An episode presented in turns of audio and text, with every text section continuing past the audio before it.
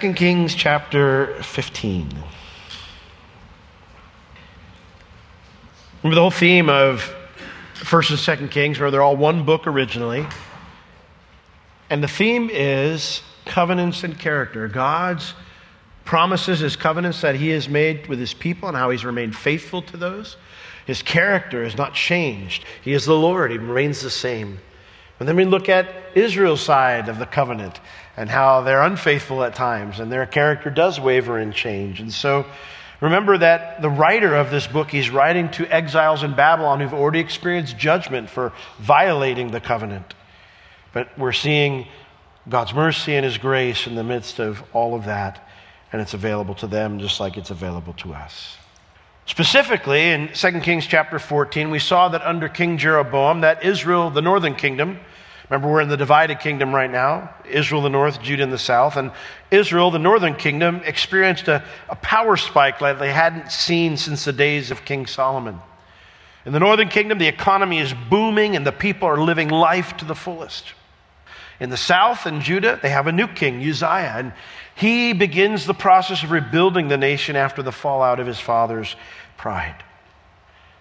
But there's an important question that we need to ask. What happens when you try to rebuild your life with the same mindset that caused the destruction? You end up with the same results. So, this evening, we're going to see that while the external behaviors may be different, it's the same sin behind them that invisible sin of pride. So, chapter 15, we begin in verse 1. In the 27th year of Jeroboam, king of Israel, began Azariah, the son of Amaziah, king of Judah, to reign. 16 years old was he when he began to reign, and he reigned two and fifty years in Jerusalem. And his mother's name was Jecholiah of Jerusalem. So we're introduced here to Azariah, the new king of Judah. We know him better in the Bible as King Uzziah. Jeroboam, he was king in the north when Uzziah takes the throne. And prior to this point, Uzziah's father, remember, he was captured by Jeroboam in war and kind of forced to do things a certain way. But, I'm sorry, when Jeroboam's father fought them. But Jeroboam seems less focused on his rivalry with Judah and more on crushing the kingdom of Syria to his north. And he succeeds, conquers Damascus, and expands Israel's borders far to the north and the east. Well, this gives Judah some much needed breathing room to rebuild. And so he begins to reign, it says, in that 26th year of King Jeroboam of Israel. Now, it tells us here that he reigned for 52 years. Azariah didn't reign 52 years by himself. He co reigned 24 years with his father. After Israel captured his father in battle, this was probably part of the arrangement for his ransom, is that he doesn't have full power to limit his power. Remember, other hostages were kept in Israel to ensure the enforcement of the agreement. As I said earlier, that Azariah is better known as Uzziah. Perhaps he took that new name when his father died and he became the sole ruler of, of Judah. Uh, that was a common practice when a king came into power, he would change his name. And like I said, he reigned for 52 years. 52 is the long, second longest reign among all the kings of Judah. But what's interesting is only 18 of those years did he reign by himself. We'll learn why the end of his reign wasn't by himself either, a little bit. But Uzziah was one of the most popular kings that Judah had. Second Chronicles 26 tells us why. He refortified Jerusalem, he reconquered the Philistines, he had a large standing army, and he brought economic prosperity back to the nation of Judah. But remember, our writer's not so much concerned about those things. He's concerned about whether kings pleased the Lord or not. And so, verse 3, we find out his spiritual evaluation. And he, Uzziah, did that which was right in the sight of the Lord according to all that his father Amaziah had done, save that the high places were not removed. The people sacrificed and burnt incense still on the high places. Unlike his father, Uzziah did not slip into idolatry later in his life. But he also wasn't like David. He was more like his dad in a few other ways. It says here that he allowed these high places to remain. The word, phrase there, saved, means except for this. He pleased the Lord, did that which was right in his eyes, except for this. The first thing was that he allowed these high places, he tolerated something that did not please the Lord. Now, someone asked me a great question last week Why did all these kings tolerate the high places when God repeated over and over again in his law, don't do that. That I'm going to choose the place where you bring your offerings to you. I'm going to choose the place where you burn incense, where you'll have these uh, ritualistic prayers to me. Why did they not get rid of these things? I liken it to any politician who tries to take away convenient things. Regardless of your opinion on the use of certain home appliances, there's a lot of unhappy people right now because some of our political leaders want to take those things away. I find it this way it's similar when I will talk to a, a Christian who I'll invite them to church and they'll be like, well, you know, we worship God just us and our family in our home. We don't need to go to a local church. That conversation tends to not go well nine times out of ten. It just, it just does. Now, why? Because if you attended that family worship gathering, you wouldn't necessarily find bad teaching or bad people. In fact, you might come away sensing that they're spiritual people and the meeting was meaningful. In fact, you wouldn't be able to put your finger on the experience and say, that's wrong, except for the fact that God's word commands us not to forsake the local public assembly of believers except for the fact that God commands us in His Word to step outside our comfort zone and submit to regular Bible teaching. So, in that situation, it'd be super easy to say to yourself, oh, I mean, they're nice folks. You know, I don't want to get in an argument. There's a lot worse things going on in the church. Why give these folks a hard time and create disharmony? Now, put yourself in Uzziah's shoes. I'm just a pastor. This guy's a king. It's more than just avoiding the possibility of disharmony. His father and his grandfather were assassinated by disgruntled countrymen. Taking away their gas heater is not a good idea. Which is why courage is absolutely necessary to be a truly good leader. Courage to lead people in the right direction no matter what. Courage to maintain the right character when they don't follow you. Courage to just stay the course. And while Uzziah did a lot of things that pleased the Lord, he didn't have that courage. Like his father before him, his grandfather, his great grandfather, and so many others that didn't remove the high places. It shows up later in his life that he didn't have this courage because his successes make him arrogant. And this is the second way that he was like his father. Look at verse 5. It's the only thing this guy includes about him aside from his spiritual evaluation. The only thing it mentions specifically that he did, he says, And the Lord smote the king so that he was a leper unto the day of his death and he dwelt in a sever house. It means in physical isolation. And so Jotham, the king's son, was over the house, over the palace, judging the people of the land. When you look at Uzziah's life, he didn't try to start an unbiblical war with Israel like his father had. But if you look at the account in Second Chronicles, he does assume that he deserved to act like a priest. He actually goes into not just the temple, but he goes into the most holy place. So he's right in front of the veil that separates between the holy place and the most holy place, the Holy of Holies. And he, he says, I should be able to go to the golden altar of incense and burn incense to the Lord there. I'm no different. I'm just as qualified to do this as any priest. He believed there was no reason he should be kept from this priestly privilege, even though he's not of the house of Aaron, he's not of the family of Levi. And so when he approached the altar, God turned him into a leper in the span of a heartbeat. And so he was in physical isolation for the last 10 years of his reign. He couldn't attend public functions. He couldn't do his normal duties as king. And so his son Jotham ended up handling the daily governing of the nation. Pride is so dangerous. One of the problems with prosperity is that it's easy to become prideful. It's easy to look around at everybody else and go, What's your problem? It's one of the reasons our nation is headed downward so rapidly. There's so little humility, regardless of politics or po- philosophy. Pride is rampant. And we must not let it take hold in our hearts. We're believers. Pride has no place because pride corrupts even very good men and women without us realizing it until it's too late. That happens because pride begins as an invisible sin. It's not ugly like other things are. If someone has an immorality problem, it shows up in external ways that others can see if they find out about it. But if, like, if you were to share something like, oh, you know, I get prideful sometimes, people are like, oh, okay, yeah, welcome to the club. We don't tend to, we think, okay, yeah, well, what harm does that do?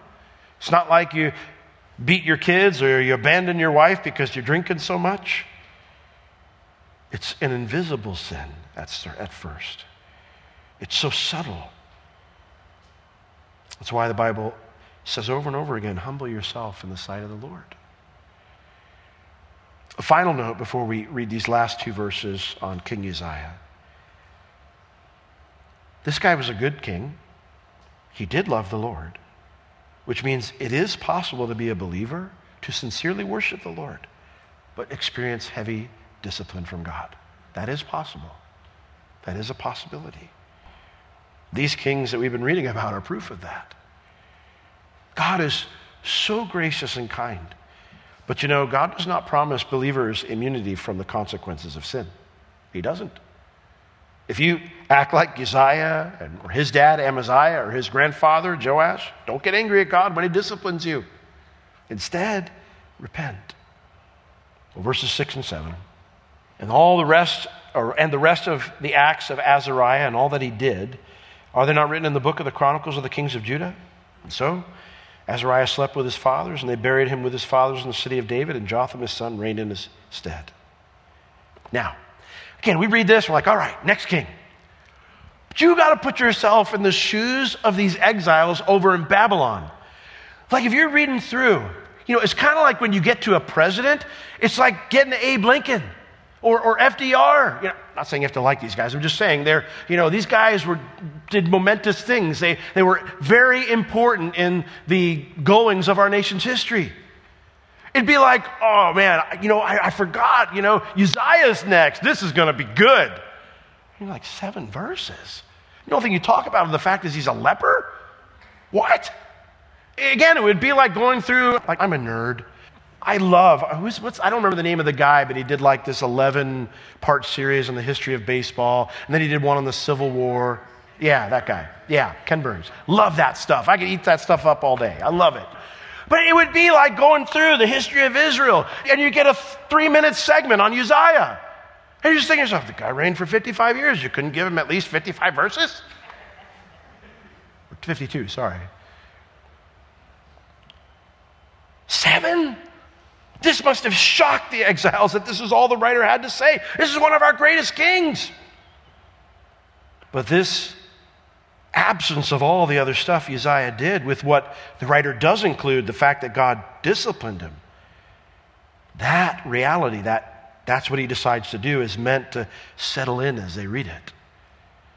The Lord smote one of our greatest kings with leprosy. And that's the most important lesson his life has to offer us. Last week, we looked at the northern kingdom, which had no good kings, and we looked at this great mercy God showed to them. Like, the lesson was the idea that you know, you're in exile in Babylon and, and you can find hope for God's blessing despite the fact that you've been in sin. That if you turn to Him and cry out for mercy, the Lord is longing to show mercy. But this section the writer has almost like the opposite lesson. It's almost a juxtaposition that serves as a warning on the wings of a beautiful promise. Because while it is true that even the most wicked person can find mercy if they humble themselves and cry out to God, it is also true that the most successful person can experience God's heavy discipline if they become prideful. The truth is, there's only one thing that will keep the exiles in Babylon from God's mercy. One thing could even make their current awful situation worse pride. Pride. We, maybe I'll say I, but my observation is it's not just me, is that we perceive what we perceive to be real life is often radically different than what's really going on. You know, my perception of things is hardly perfect. For instance, I have found that there is a very strong part of my being that just wants to be neutral in life. Like just coast. Like put it on cruise control, no problems, you know, just don't rock the boat, just coast. And sometimes we can kind of get in a place where we go, okay, I'm just cruising, I'm good. But the truth is, there's no such thing. Like that, that doesn't exist. There's no such thing as coasting spiritually. I'm either making regular choices to humble myself, or my default setting is self sufficiency and pride. I mean, that's it. I'm either making things worse or I'm growing in grace. That's it. There is no coasting, right? Even the appearance of coasting isn't real. I'm just backsliding so slowly I don't notice it.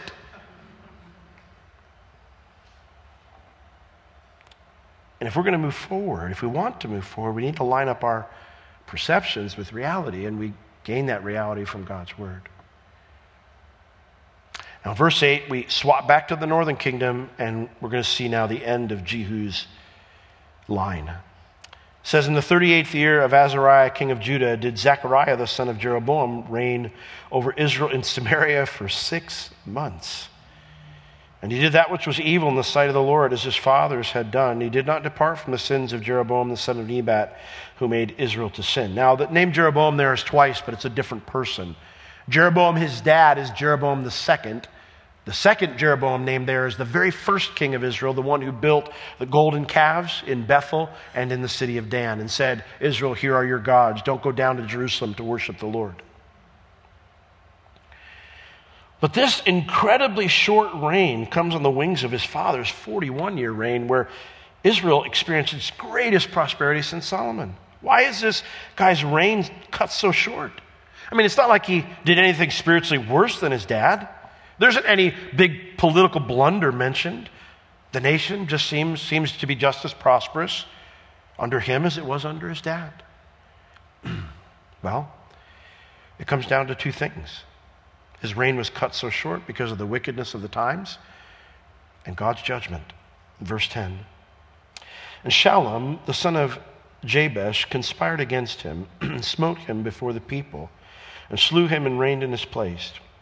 And the rest of the acts of Zechariah, behold, they are written in the book of the Chronicles of the kings of Israel. This was the word of the Lord which he spoke unto Jehu, saying, Your son shall sit on the, thro- sit on the throne, pardon me, son shall sit on the throne of Israel unto the fourth generation. And so it came to pass. So, first off, the wickedness of the times. It says here that Shallum, the son of Jabesh, conspired. It means to rise up in a planned, coordinated rebellion, and he killed him right in front of the people. No, there was no under the covers assassination attempt, something in the side room. No, this was in a public gathering setting in front of everybody. This was a public, shameless coup, a power grab by a wicked faction who saw a prosperous kingdom ripe for the stealing. In Proverbs chapter 20, verse 8, Proverbs has a lot to say about government leaders. In Proverbs 20, verse 8, it says, A king that sits on the throne of judgment scatters away all evil with his eyes. That's part of the job of a political leader. We read it in Romans chapter 13, verses 3 and 4 when it talks about how God has ordained governing powers to be a, a terror to evildoers. In Romans 13, verses 3 and 4, for rulers are not a terror to good works, but to the evil. Will you then be afraid of the power? Do that which is good, and you shall have praise of the same.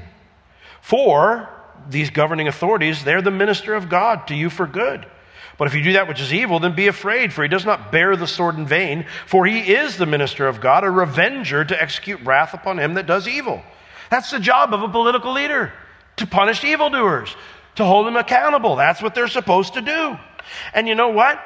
When they're doing that job, it's great. But what happens when you have a ruler who tolerates or encourages evil? Well, the Bible says the wicked prosper. And when a wicked nation experiences prosperity, the wicked are the ones who gain power.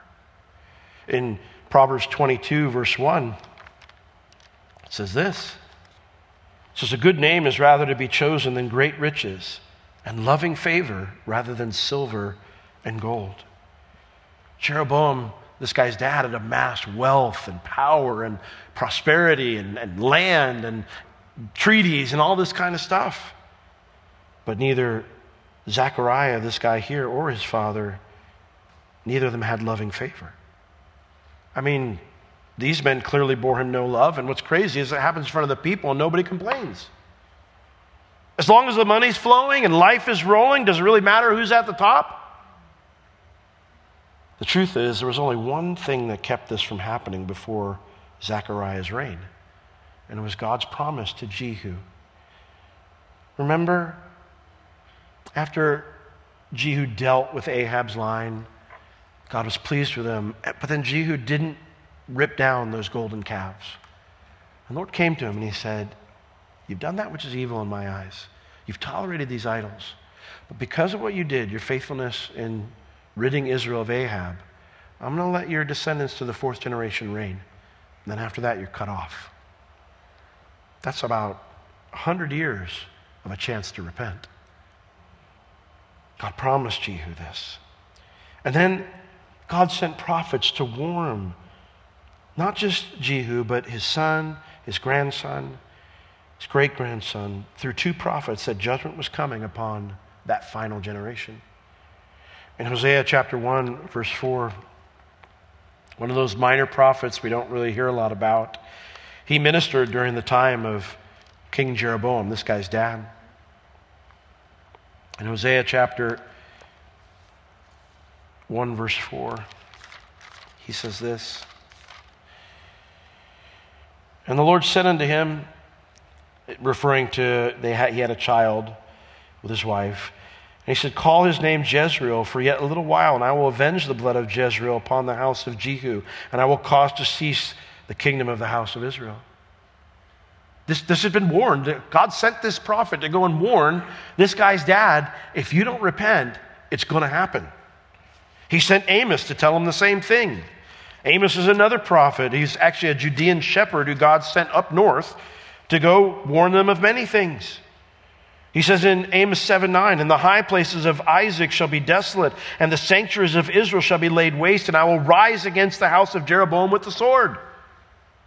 Multiple prophets coming up to warn Jeroboam if you don't repent, that's it. And so his son takes the throne. He doesn't heed the prophet's words either. He leaves these golden calves there, he doesn't repent. And so once God's promise to Jehu is fulfilled, God took his hand of protection off Jehu's line, and this wicked man comes and kills him. God kept his promise to Jehu, both the good and the bad. God always keeps his promises, they always come to pass, whether they're good or bad. Well, this coup, it throws Israel into a state of political instability with multiple factions competing for the throne. In fact, Shallum's reign is even shorter. Look at verse 13. And Shallum the son of Jabesh began to reign in the 39th year of Uzziah, king of Judah, and he reigned a full month in Samaria. For Menahem the son of Gadi went up from Tirzah and came to Samaria and smote Shallum the son of Jabesh in Samaria and slew him and reigned in his place. And the rest of the acts of Shallum and his conspiracy which he made, behold, they are written in the book of the Chronicles of the kings of Israel. And then Menahem smote Tiphsah and all that were therein and the coast thereof from Tirzah, because they did not open unto him. Therefore he smote it. We'll get to the rest of that shortly. But this guy Shallum, we don't even know who he is. I mean, we know his dad, but that's about it. We don't know if he's a general, a politician, or a nobody. The only thing we know is that he ran into trouble 30 days into his reign. Doesn't even last six months. Now, this guy Menahem, Josephus claims he was one of Zechariah's top generals. He was stationed in the city of Tirzah, it tells us here. That was the former capital of Israel before Ahab moved the capital to Samaria. So, being in charge of the old capital like this would make him a man of many honors, a powerful man in that society. He took issue with Shallum's rebellion and he marched his army to Samaria. He kills Shallum and he makes himself king instead. Now, it is interesting to note that Shallum is the only Israeli king who's not critiqued for maintaining the golden calf worship system. No evaluations given at all. Perhaps murdering the former king in plain sight is valuation enough. So this guy Menahem becomes the king. Now, Menahem may be a powerful man, but he experiences opposition to his reign from the tribe of Ephraim, and he decides to make an example of them. Look at verse 16. Then Menahem smote Tiphsah smoked. I'm having problems with my S words today. He smote Tiphsah and all that were therein, and the coast thereof from Tirzah. Uh, Tiphsah is a city in the hills of Ephraim, about 10 miles south of Samaria. It's right there in, in modern day, what we would call the West Bank. And so it's, it's not far away from the capital. he smote that city, and it says the coast, which means all the territory between there and Tirzah, which is just east of Samaria. And the reason he did it is because they did not open unto him. He said, Hey, can I come over? And they said, No. And he killed everybody. That's not what he did. The word did not open means to allow movement. In other words, he starts trying to act like a king, and Ephraim says, You're not going to act like a king. They send someone to stop him from trying to consolidate the kingdom. They send an armed force to oppose him. They lose. And after Menahem wins that battle, in order to put an end to future opposition, he shows what he would do, what he would do to anyone who opposed him. He kills all the non combatants as well, including the unborn children. He says, Therefore, he smote it, the city, and all the region around there, and all the women therein that were with child, he, the Bible says, he ripped up. There's an Assyrian poem written in honor of the Assyrian king Tiglath-Pileser I. The poet praises him for being so thoroughly victorious that no one could stop him from cutting out the children in the womb and killing them. The poet goes on to say that this is what happens to those who would sin against Assyria's God. All history is riddled with governing authorities, military authorities seeking to control a population of people through fear.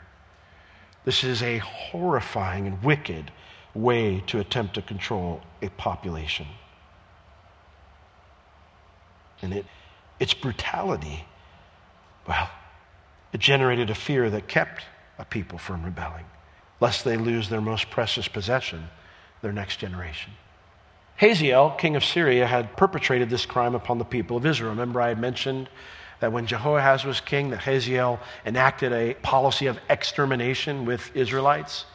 So anyone that was defeated in battle, they didn't take any prisoners, no hostages. They killed everyone. And they would go to the town and they would murder everyone. And they would also do this.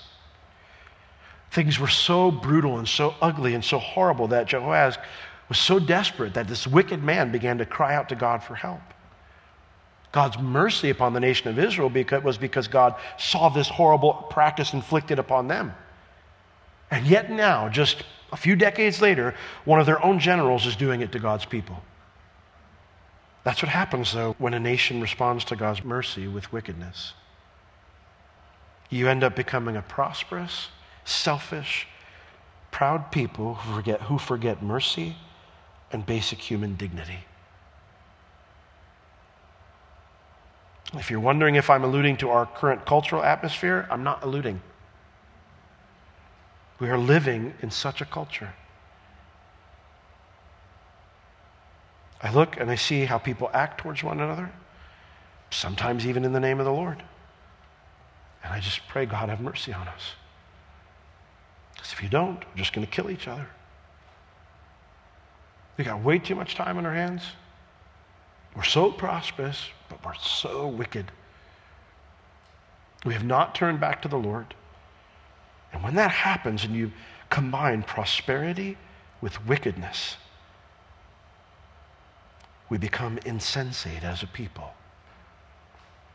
Everyone becomes a demon if they don't agree with me. So, God, have mercy on us. Because God's mercy and our repentance is the only thing that's going to rescue us. I'll tell you this it's not going to be kings who have a better platform than the current guy who's in charge that's going to rescue us. It is not. I know that's not a popular opinion, it's not a popular concept, but it's biblical. The Bible says righteousness exalts a nation. That's it. But wickedness is a reproach to any people. It doesn't matter. There is no such thing as the lesser of two evils. Anytime you have evil, you get evil. If none of the individuals are good, then you're going to get evil. You will not exalt a nation, no matter how much more prosperous the nation might be economically. No matter how much more we might think we're getting ahead, you're still going to end up with evil. We don't need kings with a better platform. We need righteous men and righteous women. And that's my prayer every day for our nation. God, please. I know we have the leaders we deserve, but please give us godly men and godly women. Please. We don't deserve it, but Lord, we need it, or we're in big trouble. Now, as you could imagine, this horrible thing put terror into the people's hearts. And so Menahem does become Israel's next king, and we'll get to his reign next week. There's too much here I want to talk about for us to cover it all tonight. I'm not done, though, because I've got time. I know that's rare for me, but I've got time. All of these kings leave a lesson for us. All these guys. The lesson is this pride is a sin that can be very hard to see in yourself. It's one of the, like most of the time, like I can evaluate myself and be like, well, you said this. That was not nice. You did this. That was not godly. But pride is one of those things that it's very difficult to critique yourself because it's not usually as tangible. Now, since God hates pride and he opposes us when we're proud, then we can't let that difficulty stop us from recognizing it in our hearts and in our lives. So the, the question becomes then how do I detect pride if, in my life? Like, how do I go about making sure I'm not becoming prideful or I'm not prideful? Turn to John chapter 9 with me. You know the story. The man's born blind in the beginning of the chapter. Jesus heals him, creates a ruckus.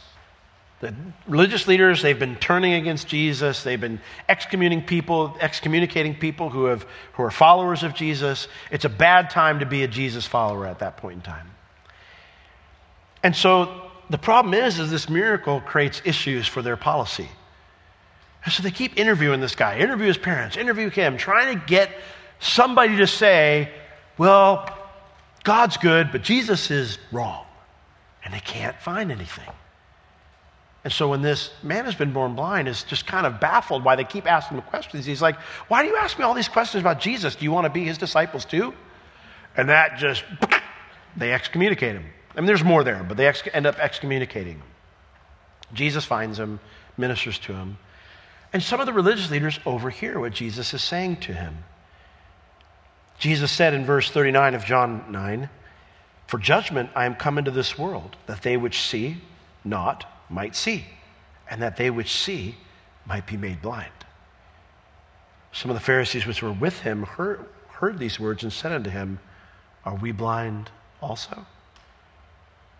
And Jesus said unto them, If you were blind, you should have no sin. But now you say, We see, therefore your sin remains. You see, the Pharisees believed they had it figured out. That's the problem. You and I cannot take that mentality when it concerns is there pride in my heart. I can never take that mentality, even when I'm convinced I'm biblically correct. I can't. We must recognize that we don't see perfectly yet, no matter how much we think we understand. We need to recognize that it is possible to understand a biblical concept but fail miserably at our implementation of it. That is a possibility when pride's in the way. So, first off, we need to humble ourselves daily in the sight of God, saying, Lord, teach me. Show me if there's anything wicked in my heart. Show me if I'm going the wrong way. Lord, I realize I am going to have a blind spot when it concerns my pride. So I'm, I'm acknowledging that. I'm blind in this area. I need you to reveal it to me. So that's the first way. Secondly, and this is usually how God's going to reveal it. We need to ask others to give us honest feedback and then listen to what they have to say with great humility. It's why God gives us wives, husbands. Did someone say amen? Good for you. you get a sticker. Proverbs 12:15 The way of a fool is right in his own eyes, but he that hearkens unto counsel is wise. I would say that probably one of my most consistent prayers on a daily basis is God, I don't want to be a fool. I don't want to be a fool. I know that my capacity to be a fool is great because I know that I, I think I got it figured out at times. I know I don't see everything correctly. Pride is often completely invisible to us, but very visible to others. And so, just as God sent prophets to his people in Israel and Judah, God sends individuals to us to point out what we cannot see. I mean, have you ever, if you're married, you kind of know how this goes. Your spouse comes to you and they point out a character flaw. And you're like, I don't have that problem. And they're like, I think you do. And you're like, give me some examples. And then they give you the examples, and then you give your explanations, right? And then you go, see, I don't have a problem in that area. And they go, actually, I think you do. And then you get mad. The way of a fool is right in his own eyes. But he that hearkens unto counsel is wise. Refusing to humbly take those critiques to the Lord is foolish. And it keeps us in a blind state. The very last words of the book of Acts are telling to me. Turn to Acts 28. And I'm going to close with this. We're done a little early tonight. I figured I owed you about 10 minutes from this morning. Some of the last words of the book of Acts, like the end of church history as it's been inspired in, its, its inspired recording to us. Last words of Luke. Acts 28, verse 23, and referring to Paul, he's in prison, and it says, When they had appointed him a day, there came many to him into his lodging. Paul was under house arrest. So he got to Rome, and they heard his case, and they thought, This is not like a hardcore case. Why, why we got this guy you know, under such bad rap? So they put him in a house. He was under house arrest. He was had a, a, Roman soldier attached to him at all times, so he couldn't just leave. But this gave him a lot of freedom to interact with others. People come visit him. He wasn't in a place where he couldn't interact. And so they appointed him a day where there came unto him into his lodging many, just people who Rabbi Paul want to hear from Rabbi Paul, to whom he expounded and testified the kingdom of God, persuading them concerning Jesus, both out of the law of Moses and out of the prophets from morning till evening. I mean, Paul's just doing a conference here for a bunch of unbelievers who, probably Jewish people, who are curious about, you know, what, what's this guy Paul about? He's just sharing the gospel, going through the old, all the Old Testament, sharing how Jesus is who, you know, is the Messiah. The kingdom of God is like this. This is where it's at. Verse 24. And some believed the things which were spoken, and some did not believe. So, what happens when you have a group of people where some people think one way and the other people think another way? They start arguing. So Paul's done with his te- you know, teaching all day, all night. He's giving these you know, massive teachings, pleading with these people, preaching the gospel, and the, the culmination is they're arguing. They can't decide. And when they did not agree amongst themselves, they departed. They departed after that. So this is going on, and Paul finally says, You know what? And then he quotes Isaiah. Well spoke the Holy Ghost by Isaiah the prophet unto our fathers, saying, Go unto this people and say, Hearing you shall hear, and shall not understand. Seeing you shall see and not perceive. Why? Why are they going to hear but not get it? Why are they going to see but not perceive? For the heart of this people, verse 27, is waxed gross. It means it's, it's grown dull. Their ears are dull of hearing. Their eyes they have closed, lest they should see with their eyes and hear with their hearts and understand with their heart and should be converted, and I should heal them. In other words, Paul's pleading with him. God wants, he wants to heal you. He wants to work in your life. He wants to do these things. Jesus wants to save you. And he says, I'm done. I'm done. Isaiah spoke about you guys correctly. You don't want to listen.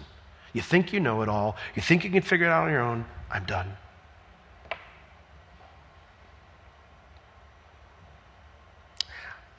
I read that, and it's a challenge to me.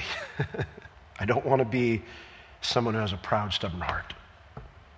I don't want to be someone who won't receive correction or won't receive critique.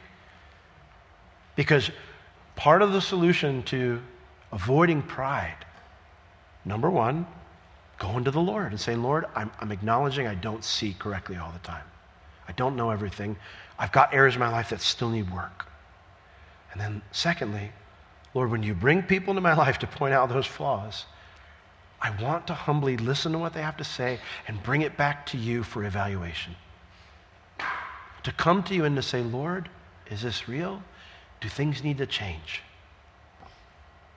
Let's be those who have humble, receptive hearts, even when the message is hard to hear. Amen? Let's all stand. My family growing up, we like to argue. I realize, I think I was probably 20 or 21, I was a very poor listener. I wanted to be a pastor. That's not a good trait to have if you want to be a pastor. My family, very often, the conversations would not be very productive. We loved each other, and, and I have a great family. I love my family. I've loved my, my growing up. Was it flawed? Yeah, like everybody else. But one of the things that I know was a challenge for us when we were younger in the faith, particularly for me, is I didn't wasn't actually listening when someone was trying to convince me or persuade me or talk me about something. I was thinking how I was going to respond. And so I made a commitment to the Lord. Some, I don't remember when, but I made a commitment to the Lord. I said, Lord, when a critique comes my way, every time, no matter how much I want to just blast that person because I think they're wrong, I'm going to bring it to you first. And then I'll go blast them. No, just kidding. I'm going to bring it to you first and ask you, is there anything I can take from this to be more like you? And I'll tell you, it is the rare, rare occasion that I go bring it to the Lord and there's not something I can get from it. There's not some way that I can improve from it. Even if the critique isn't fair, even if it's exaggerated, even if it's only a small thing that maybe they might have a point on, it's very rare that there's not something that I can learn that I can do better. That's my charge to you. Make that kind of a commitment to the Lord so that when your spouse or when a friend or when a, someone who's you know, teaching a study or counseling you or encouraging you, whatever it might be, don't always get defensive. You're loved by the Father, your sins are forgiven. That person probably really loves you a lot. And they probably wasn't easy for them to tell you about that area that they think you can do better in. So why not just say to them, hey, thank you. I'm going to take that to the Lord. And then do it. And I'll tell you this if there is no validity to what they're saying, the Lord will let you know that. And He'll say, don't receive that. That wasn't from me. I just have learned, only in very rare occasions is that the case. Usually, there's something I can learn to do better. So, Lord, we don't want to be prideful people. Lord, I know how easy it is for me to slip into that blind state where I think I see. So, Lord, you know our hearts all here tonight. You know that there's probably some of us here tonight going, Oh, Lord, Lord, that's me. He's talking about me. So, Lord, as we're crying out to you and committing things in our hearts to you, would you please show us where the areas are that we're prideful and maybe show us the areas where we just don't listen to others? And make us good listeners. Make us humble. Teach us to be humble lord as it concerns critiques that you bring by your spirit or that others bring into our lives that we might be becoming more and more like you each day. In jesus name we pray. Amen